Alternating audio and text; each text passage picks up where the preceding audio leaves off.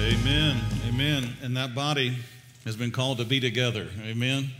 There's power in being together. I'm so grateful for this morning, uh, for what God is doing here. And uh, man, if you haven't just looked around the room, you should right now, just to see everybody. You're not alone this morning. God is here, and people are here, and it's awesome. the story is told about a wise king. Well, let me back up a king and a wise man. The king loved the game of chess. And he thought he was really great at this game of chess. A wise man came to the king one day and said, I'll be glad to play your game of chess. The king was so confident in his ability to win that he said, Fine, I'll play you. And when it's over, if you win, you can ask for whatever you want. I'll give it to you. The wise man said, All right, you're on. So they began to play their game of chess, and soon the wise man won. He beat the king. And the king said, Okay, what do you want? And the wise man said, Well, all I really want are some grains of rice. And the king said, Fair enough. I can give you some rice. And the wise man said, Fine, here's how I would like it. Seeing this chessboard here in front of us, and using every square as one square, the light square in the top corner as one, the dark square two, three, four, and so on. He said, Here's the thing just start with one grain of rice in that top corner, and then for every square, double the number of grains of rice. King said, Sure, I'll be happy to do that. You see, the king was not as wise as the wise man. Because if you know anything about the power of exponents, you know what's about to happen. You see, in the top row, you would start with one grain. And then in the next square, of the dark one, you'd have two grains. The next one, you'd have four grains. The next one, you'd have eight. Then you'd have 16. Then you'd have 32. Then you'd have 64. Then you'd have 128. Then you'd have 256. Then you'd have 512. Then you'd have 1,024. And you're saying, and the point? You see, exponential power always starts small. You don't recognize it when it's happening, but it's happening. And exponential power carried on gets exponential. In fact, by the end of the second row, there would be 32,768 grains of rice. By the end of the third row, the power of exponents really kick in because there would be over 8 million grains of rice. By the end of the board, there would be this number on the screen 9 quintillion, 223 quadrillion, 372 trillion, 36 billion, 854 million, 775,808 grains of rice. Now you see why the wise man was the wise man. And that was just what was on the last square. Remember, he said, I want what's on the whole board. What it would amount to would be over 18 quintillion grains of rice, which is the equivalent of 1 trillion metric tons, more than existed on the planet. He was a wise man because he understood the power of exponents. And you think, I came to church, not a math class. What are we doing here? Here's the deal our series is called Exponential because when the church of Jesus Christ gathers and is gathered together in his name, whether it be praying or worshiping or sharing truth or caring for one another, there is exponential power. Power greater than what you at first may realize. And that is why it is so important that we gather together. Now, if you're like me, um, gathering online for a while was cool. Gathering online after about the second week, not so cool. Something about this is just not the same. It was great. I, we, our tech team did a great job putting all that together, worship, all of that, all of it. Yeah, it's awesome. Social media, the whole bit. Our staff did a tremendous job keeping us all connected during this time. But there's something different about being here together in this room. There's something different about being and hearing someone else sing, hearing someone else pray. Standing beside you is someone who's passionately crying out to the Lord, looking across the room and seeing tears come down someone's eye. You that moment is different than sitting in your living room like me with some waffles just watching the service, right? You know. I mean, y'all didn't do that, right? Yeah. We did. So today I want us to think about what it truly means to have exponential power in worship. It was no accident that our stage was filled with worshiping singers this morning. They're part of our band and worship team to begin with. Yes, that was awesome. Love all of that. Some new faces. We're grateful for them as well. Uh, there's power when we worship together. So turn in your Bibles today to Second Chronicles chapter 20, Old Testament. We're going to see a story here of the exponential power of worship. What happens when the people of God truly gather together for the purpose of worship? So, in this chapter, we find that the people of God have been divided into two nations, Judah and Israel. And Judah has a king named Jehoshaphat. And he probably asked some friends, hey, does my name make me look fat? And it was true, it was Jehoshaphat. So there you go, there's my morning pun for the day. So, what we're about to read is going to be a situation that will cause the people of God to be in a little bit of a conundrum. And so I really just want to start right into the passage because in it, we're going to see what happens when they are obedient to God and we're going to see the exponential power of worship. Second Chronicles 20, I'm going to start in verse 2. It says, Then some came and told Jehoshaphat the king, saying, A great multitude is coming against you from beyond the sea. How about that? He got some bad news about something that was coming from overseas. Oops. Sound a little familiar and relevant all of a sudden. He got some bad news for their country. Something's coming. And it's big, it's bad, it's bigger than you, it's badder than you. You better get ready, Jehoshaphat. And the thing about it, that information right there is pretty vague.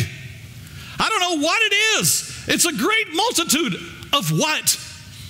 Of chickens, of people, of soldiers, of geese, of grasshoppers. What? Whatever it is, they're coming against you. Jehoshaphat. It's mysterious, it's overwhelming, it's frightening. Have you ever had a moment where you woke up one morning and all of a sudden you got some news that something was against you? You got a report, you got a story, you got a text, you got a call, and what you thought was your place of peace has all of a sudden become a moment for you to be concerned. Verse 3 it says, And Jehoshaphat feared, rightly so, and he set himself to seek the Lord and proclaimed a fast throughout all Judah. Smart man, wise man. He didn't call together his military strategists to begin with. He didn't call together his economic advisors to begin with. He said, We have got to seek the Lord first. Wise man. And he did. In fact, he called the whole nation to come together to fast. In other words, refrain from food, from giving in to your own natural desires so that you can seek the Lord and hear him. And he called the whole nation to that kind of fast. Verse 4, it says So Judah gathered together to ask help from the Lord, and from all the cities of Judah they came to seek the Lord. They got together, they came together. It was time to seek God together. When something's coming against you that's big, it's time to get together. When something's coming against you that involves more than just you, it's time to get together with the others that it involves. It's time and it's wise and it's good to call other people together. So we're going to be building uh, a sentence this morning that's going to be our point. It's going to look like several points, but we're really building on one big point today. So here's how it starts there is exponential power when the church makes a declaration together. There's power when the people of God say, Look, we all need to seek the Lord. There's power when a whole group of people do that. It's one thing to do that by yourself. It's one thing to do that with your spouse. It's one thing to do that with your family. It's quite another when you begin to involve other people and you involve your whole faith community in that and you get together and everyone's on the same page and together you make a declarative statement. We must seek the Lord. You see, God honors that kind of prayer. God honors that kind of heart. God honors when a people all come together and say, We must seek the Lord. And there's something about that moment of knowing your neighbor is right there with you. The ones you don't get to see very often are there and they're with you. You're all on the same page, seeking God together. You've got someone to encourage you, and you've got someone to encourage. You're all together admitting that you need Him, and you're all seeking Him together, and this is what they all came to do. It's what happens when we've had couples stand here on this stage to be married. They've recited their vows to one another, but it's not just the two, it's the entire group that's there on that day saying together, we support and celebrate this couple. It's a, it's a group expression that says we declare together God's calling and God's love. That's a powerful moment. That's why you get together with a group for a wedding. It's a powerful moment. It's a powerful moment when a church gets together. The song we just sang had a several verses in it that were really just one word verses that said amen. It's a word that means I agree. Yes, Lord. It's powerful. It used to be more popular in churches while the preacher was preaching for there to be an amen. amen. Thank you. There you go. I just want you to know you have the freedom here for that. I've been in churches where I've, I've known people who were the amen people, and you always knew where they were because their voice always kind of came from a certain section. You knew kind of what the quality of their voice sounded like and all that. So that's powerful in a room. It's powerful when people agree together. So I just want to say again you have the freedom to say amen when God puts something in your heart and you hear something in the message today that resonates with you. When there's a part of scripture, a part of the message that resonates and just like, mm, it's okay to, you know, affirm that with an amen. If you want to say that's right, awesome, or whoa, you can do all that too. So, yeah, preach it. I'll take any of those things. Now, at first you might think, all right, that's nice. That's really kind of nice point. But remember, exponential power begins small. And this may look insignificant at first, but it is not. Verse 5 Then Jehoshaphat stood in the assembly of Judah and Jerusalem in the house of the Lord before the new court. He got in front of all the people at the temple and said, Now, I have something to say. This was the king. Verse 6 through 12 is what Jehoshaphat says. And here's what he says He says, O Lord God of our fathers, are you not God in heaven? And do you not rule over all the kingdoms of the nations? And in your hand is there not power and might so that no one is able to withstand you? Are you not our God who drove out the inhabitants of this land before your people Israel and gave it to the descendants of Abraham, your friend, forever? Now, he's not asking these because he wonders if God knows the answer. He's asking them because he knows the answer. He's making a declaration together before the people God, you are the one who has brought us this far. You are the one who has given us a land. You are the one who has made promises to us. You made them to Abraham, you made them to us, and you will provide and you will protect. He is saying it over and over and over again.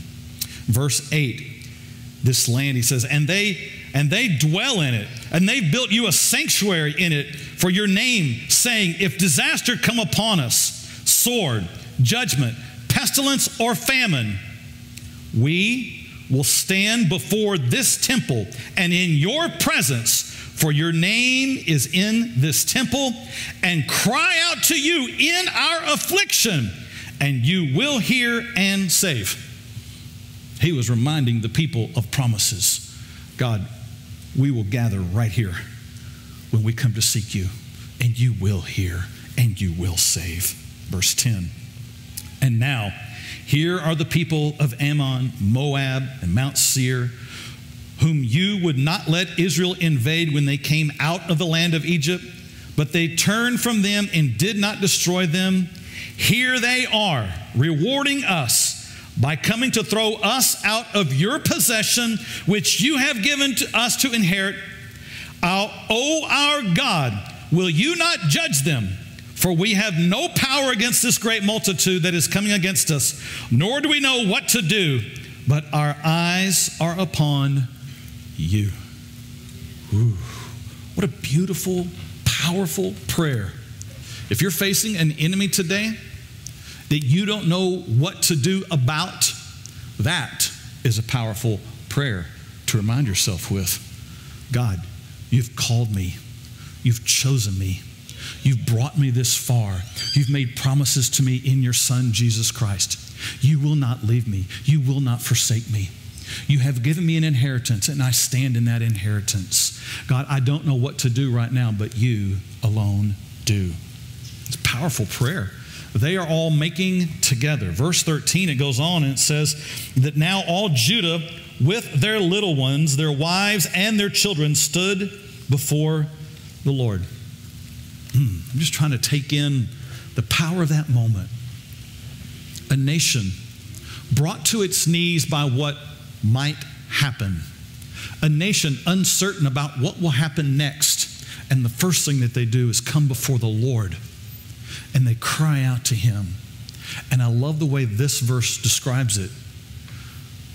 The fathers, the mothers, the husbands, the wives, the little ones, the children, they are all standing there together before the Lord. Now, I've seen God answer prayers that I've prayed, but I've seen God answer prayers faster when Heather and I pray. And I've seen God work in even greater ways when we've involved our children in that prayer as well. Because God hears us, but he honors faith, especially when it's two or more gathered together. I'm telling you, I've seen it. When I bring my children into the conversation, even though when they were young, they didn't even understand all that was going on. When, when Heather and I brought them together, and we stood in our living room or laid on our bed or wherever it was in the house that the seven of us all got together and prayed, I'm telling you, we saw God work in powerful ways at that time because God honors faith together. There's exponential power in it. I've seen it happen in groups. I've seen it happen when elders of this church gather to pray for someone or something. I've seen it when a whole church has come together and we've prayed and we've seen God move and work because God loves to show himself strong and faithful and glorious, especially to a group of people that are gathered together. Amen. And that is why we're gathered as church. Amen. There's exponential power in that. There's something different that happens. That's why trying to live the Christian life alone is no good. That's why trying to live it like Gilligan's Island or lost on an island separated from everybody else, you'll have some power, but you won't have the exponential power that could be yours. Verse 14 in the passage goes on and it says, Then the Spirit of the Lord came upon Jahaziel, the son of Zechariah, the son of Benaiah, the son of Jeiel, the son of Mattaniah a Levite of the sons of Asaph in the midst of the assembly. That dude had quite a resume. I'm telling you. But here's what happened they're all gathered together, they're all standing there together. They've all cried out to the Lord husbands, wives, fathers, mothers, children, little ones, they're all together and they're waiting. And in the moment of together, God speaks through this one man. God is about to bring a powerful message to the people through this one man's voice. Verse 15 is what he says here. And he said, Listen, all of you, Judah, and you inhabitants of Jerusalem, and you, King Jehoshaphat. That's pretty bold to address the king. But because God has spoken to him, he knows he must speak. And he says, Thus says the Lord to you Do not be afraid nor dismayed because of this great multitude. For the battle is not yours, but God's. Woo! That is a word from God. That is a fresh word. In other words, all you people, I know in this moment, you want to panic, you want to be afraid, you want to get your guns and you want to go and you want to fight and you want to make something happen. I know they didn't have guns, but they wanted to make something happen. He says, This is not your battle to fight. This battle belongs to God. Verse 16. Here's the action. Tomorrow, go down against them. They will surely come up by the ascent of Ziz, and you will find them at the end of the brook before the wilderness of Jeruel. He says, Here's the deal you're going to go out to battle tomorrow. But when you do, I want you to clearly understand this. This is not your fight. Sometimes you have to go to battle and be still in a battle for God to show himself strong in the battle. Mm. And that's hard because when you're in a battle, you want to fight. When you get up and someone's confronting you, you want to defend yourself. When someone's coming against you, you want to do something. You want to push back. You want to clap back. You want to say something. You want to do something. You want to hold your ground. You want to show them some. You want to teach them a lesson. And God says, This is not your time or your battle to fight. Your role is this you position yourself, you stand still, and you see the salvation of the Lord.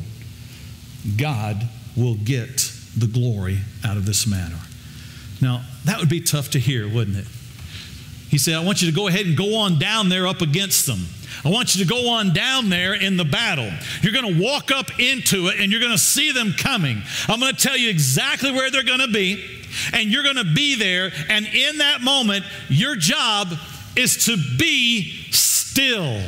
Ooh. That is tough, and that takes faith. You're going to have to shut your mouth, not say what you want to say. You're going to have to be still not do what you want to do. You're going to have to resist your flesh. You're going to have to die to self. You're going to have to be in a moment of absolute faith and dependence on God. He will do what He said He will do. Mm.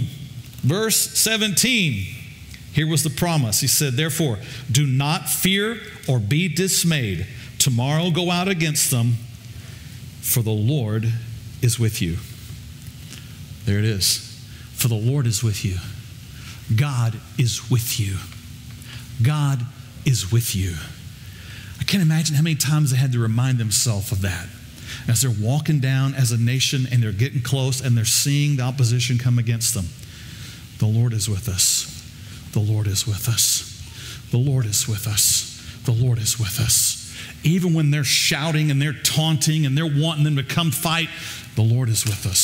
The Lord is with us. He just had to keep saying it. Even when their heart might have gotten a little filled with anxiety, the Lord is with us. The Lord is with us. Even when they might have wanted to, to lash out, the Lord is with us. The Lord is with us. And they just kept saying it over and over again. This was the promise that God made. Let's build on to our point for this morning. There is exponential power when the church makes a declaration together in faith. You see, faith is the assurance of things hoped for, the conviction of things not seen. They weren't seeing how they were going to win this battle. They weren't seeing how they were going to be squished like ants. They weren't seeing how this was all going to come to pass, but they were having to trust God in the midst of it. That's what faith does. Faith says, I'm going to listen to what you say, God, in spite of the circumstances. You see, faith is bigger than your feelings. We could say it another way faith don't care about your feelings. Faith don't care about your logic. Faith don't care about your comfort. Faith don't care about what others say, and faith don't care about statistics. You can count them up coming down the hillside. The Lord is with you. You can feel all that's raging within you. The Lord is with you. You can feel all the urge to want to do something in this moment because it's what you've always done. The Lord is with you. Faith is bigger. Faith is bigger than your feelings, bigger than the bigger than the statistics, bigger than your logic, bigger than what you've always always done and you say, God, I trust you. You are for me. You are with me. Your face is toward me. I've put my faith in you and I know you'll deliver me. I will stay true to you no matter what the circumstances say in the moment. This is what faith does. And there's power when a group of people all together say that. When you make that declaration of trust, dependence, and faith, and you do it all together. You may say, well, what I'm up against just seems like it's impossible. I hear you. I know. But that's where God is bigger and faith is bigger. You say, well, but, but what I'm up against, I mean, what you're telling me to do just seems absolutely illogical. That just doesn't make any sense, what you're telling me to do. I know. The Lord is with you. Faith is bigger than all of those things. And there is power when you say it all together as a group, when a church says that, when a family says it. Faith says it before even the victory happens. You see, I'm afraid in our, our thinking today, we say, well, well, of course I'll praise the Lord. You know, I'll be glad to worship and shout and declare God is good after it all happens, after the victory after I see that it worked out. God says, No.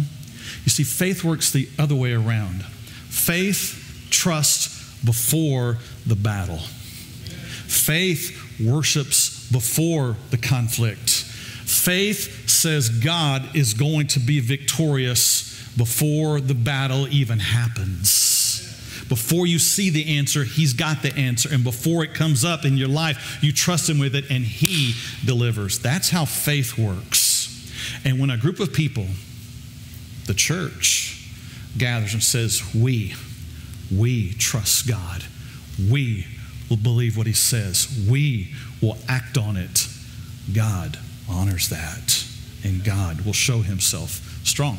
So, we're building on our points here. Let's go back to the story and see what happens next. Verse 19. It says, And Jehoshaphat bowed his head with his face to the ground, and all Judah and the inhabitants of Jerusalem bowed before the Lord, worshiping the Lord. Quick point here. I'm sorry, that's verse 18. Quick point for leaders. Jehoshaphat's the king. When he bowed his face to the ground, everybody else bowed their face to the ground. You may not realize it, you may not understand it, but you, in a position of influence, have the power to influence what others do. Dads, if you want to see your family be filled with faith, let them see you be filled with faith. Unafraid to pray, unafraid to put your face on the ground, unafraid to sing, unafraid to worship. Ladies, if you want to see your sphere of influence be impacted by you, then don't be afraid to let them see you pray and cry out to the Lord and worship Him. And for us as a church, if we want to see the community around us, we want to see others come to faith, it'll be when they see us as a people who are unashamed to have faith and to pray and to worship in the midst of our situation. Amen? Even before the battle. Now, it goes on in verse 19. It says, Then the Levites of the children of Kohathites and the children of the Korahites stood up to praise the Lord God of Israel with voices loud and high. These were the worship singers, these were the worship leaders. And what I love about this is two of the words that it uses here to describe how they worshiped. It says they stood up to praise the Lord God of Israel with voices, two words here, loud and high. Mm, let's get some perspective on this. Loud. This word here is, is the word that means great, greater. It's the same word that was used when the Bible says that God made two great lights to rule the day and night, and the greater of them to rule the day. When he talked about the massive scale of the sun, he said that word is greater, the same word used here for loud. That is one loud sun, right? It's massive in scale.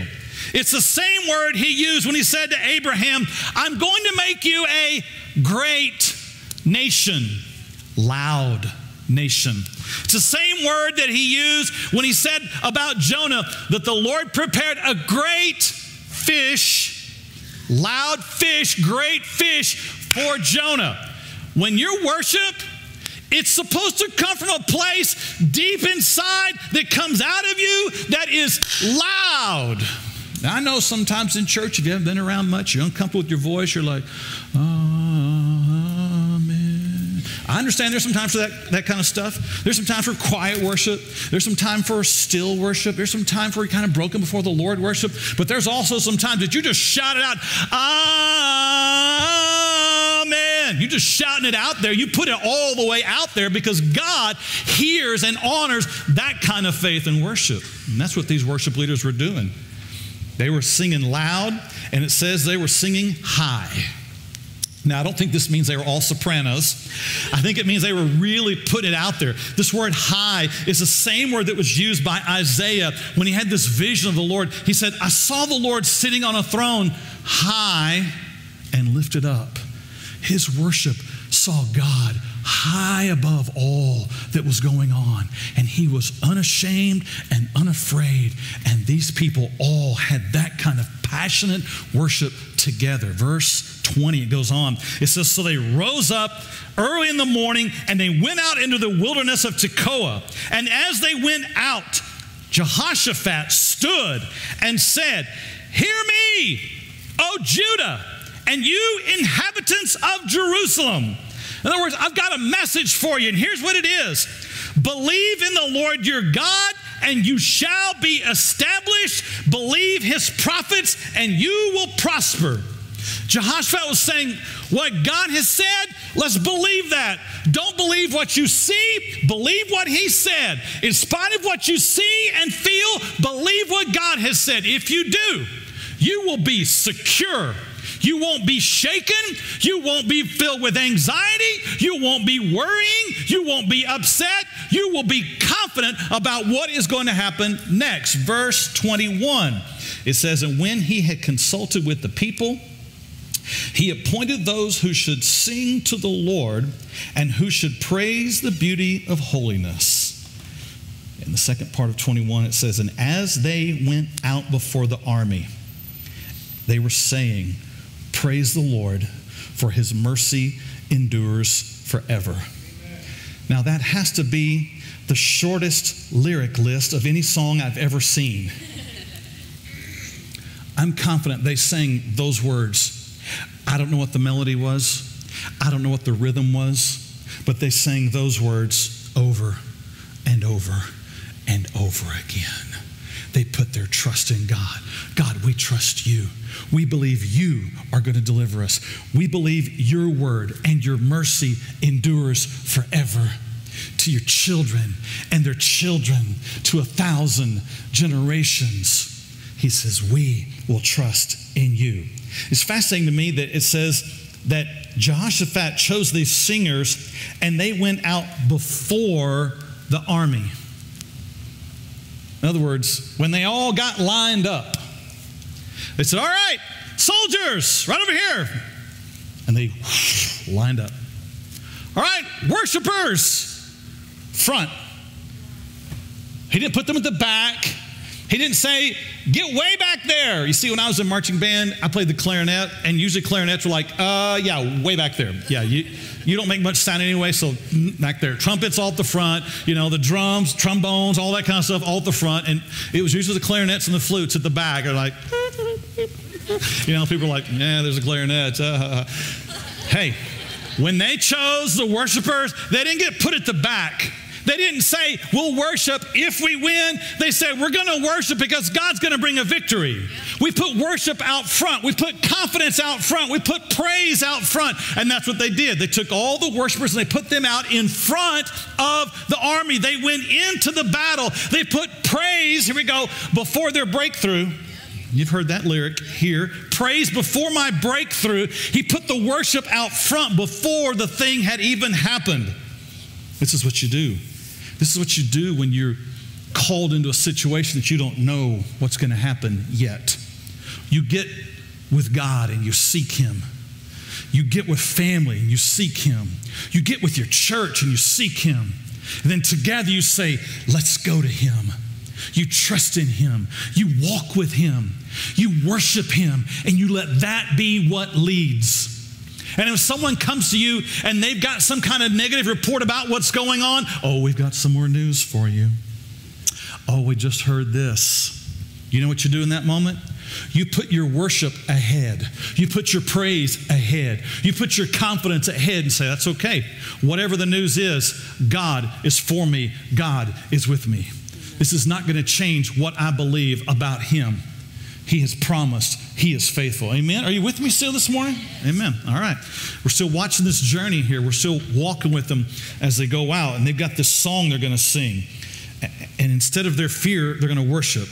Instead of their anxiety, they're going to worship. Instead of their stress, they're going to worship. Instead of their fighting and the urge to fight, they're going to worship. Instead of doubting, instead of worrying, instead of any of that, they're going to choose to worship first because this is what you do. There is exponential power when the church makes a declaration together in faith and in worship. There's power in that. There's power when faith in here turns into voice up here. There's power between here and here. There's power in here.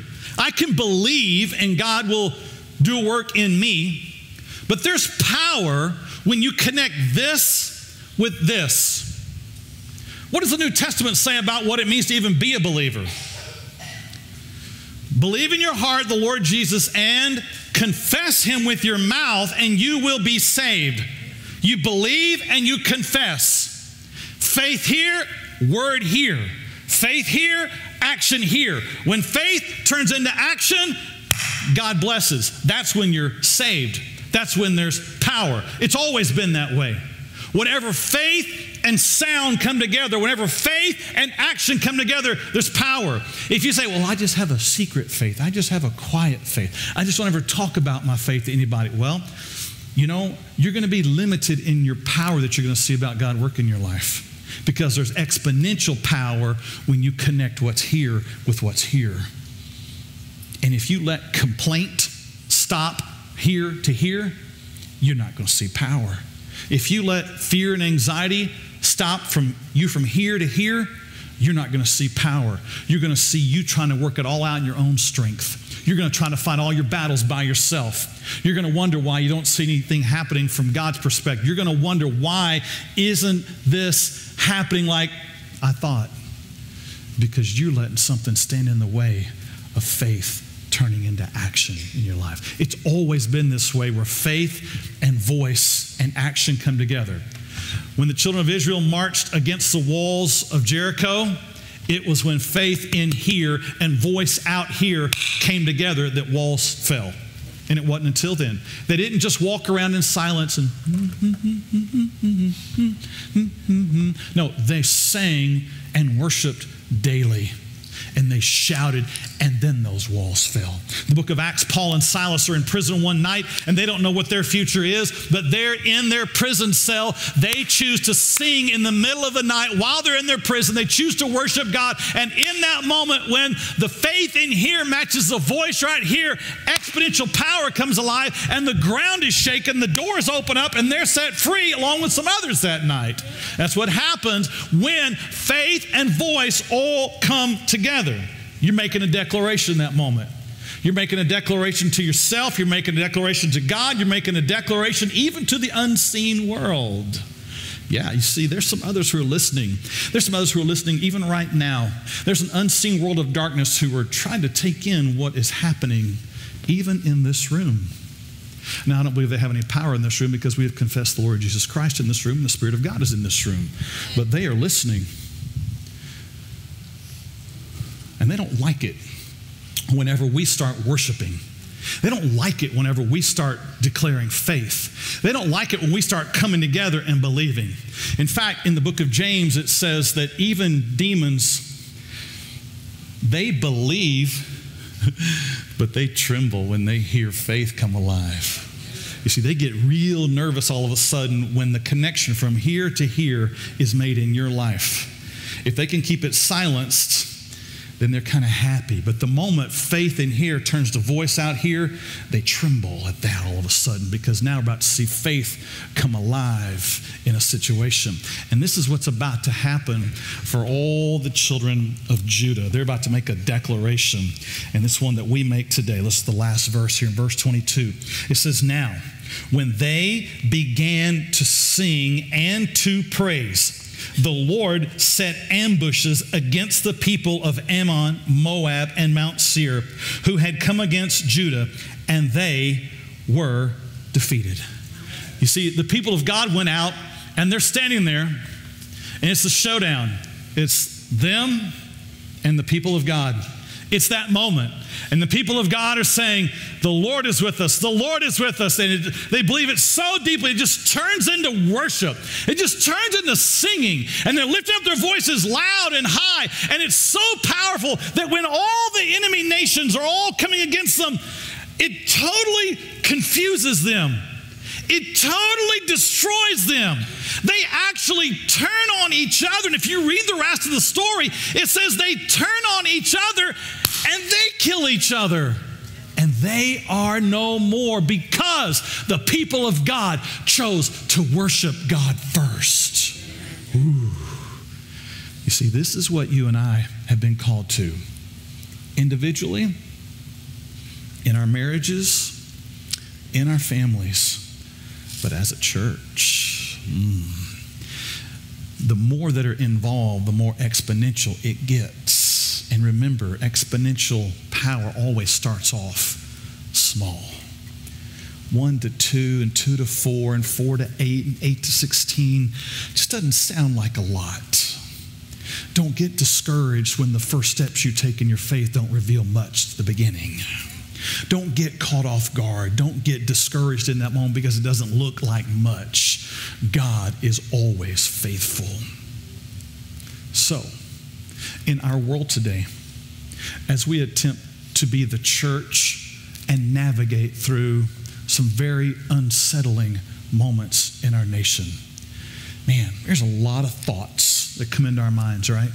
There's a lot of emotions, there's a lot of things that can fill our minds as believers. It's easy to get filled with some anxiety, it's easy to get worried, it's easy to become fearful. It's easy to just pull back inside and not want to have to deal with it anymore. But I have to believe Scripture in times like this.